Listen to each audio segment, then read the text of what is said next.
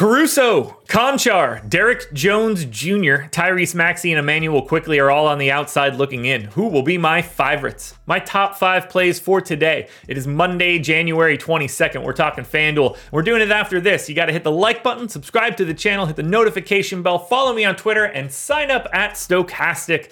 Links in the description. Get yourself projections, ownership, Sims tool, lineup generator, contest generator, premium Discord across a bunch of different sports, preferably NBA if you're watching this video. And all you have to do is sign up using the links in the description.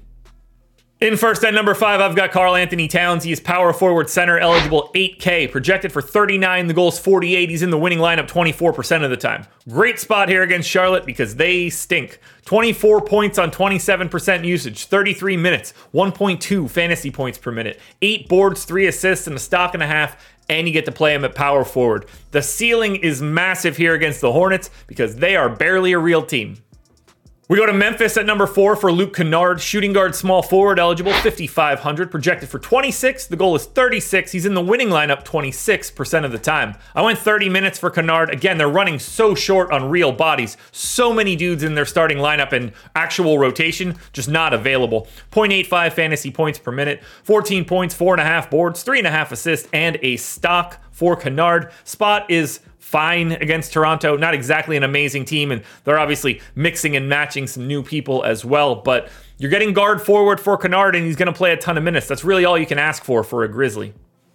Speaking of Grizzlies, Jaren Jackson Jr., power forward center, 8,400, projected for 43. The goal is 50. He's in the winning lineup 27% of the time. Now, he gets a massive usage bump when Morant is gone, when Bane is gone, when Smart is gone. So 30% usage, close to 1.35 fantasy points per minute, 32 minutes, 25, 7, and 2, plus three stocks against Toronto. It's a Toronto team that's running out a, a dueling big man of uh, Porter and uh, Thad Young, so you know, not exactly the scariest front line in the world for Triple J. I expect a massive day here. 30 real points is on the table.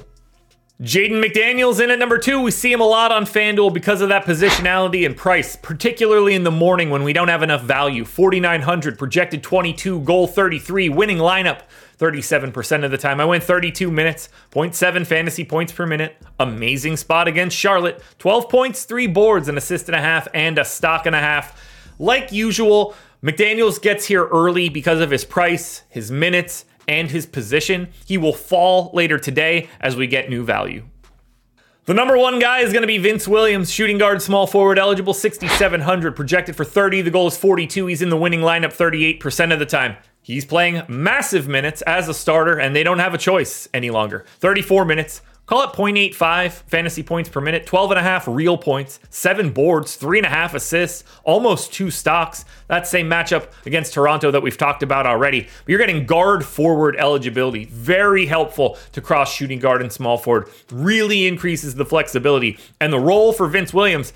It isn't going anywhere. They don't have a choice. They don't have enough human beings left in Memphis to stop Vince Williams from playing 30 plus minutes, barring aggressive blowouts in either direction.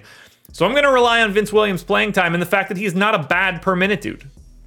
Alrighty, folks, that will do it. Those are my NBA DFS contenders on FanDuel for Monday, January 26th. Nope, Monday, January 22nd. I just jumped four days into the future for reasons that I don't really know. DraftKings version around here somewhere, so check it out. Good luck tonight, everybody. Win some money. We're back again tomorrow morning for another edition of the Contenders.